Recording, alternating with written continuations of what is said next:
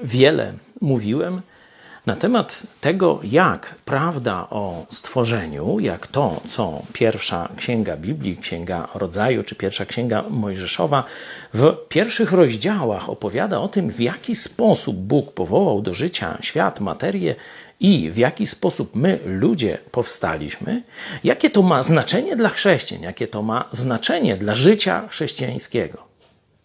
I chciałem Wam pokazać kolejne odkrycie z drugiego listu do Koryntian, czwarty rozdział, werset szósty. Tam apostoł Paweł tak argumentuje.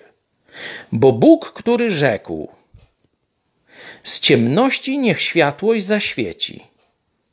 No, chyba proste odniesienie do stworzenia. Jeden z dni stworzenia właśnie tak jest opisany. Zobaczcie.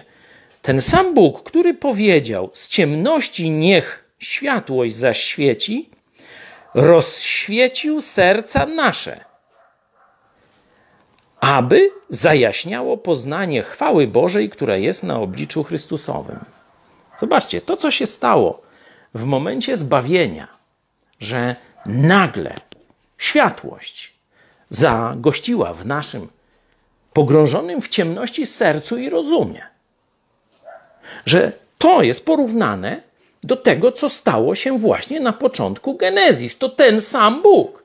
Czyli jeśli zabierzemy Bogu prawo do tego, że On stworzył świat, że On ma prawa autorskie do tego świata, że On powiedział i stało się, On powiedział, niech się ciemność rozświetli, no to się rozświetliła. Jeśli to mu zabierzemy, to dlaczego mamy wierzyć, że On rozświetla nasze serca? Apostoł Paweł wiąże te dwie rzeczy.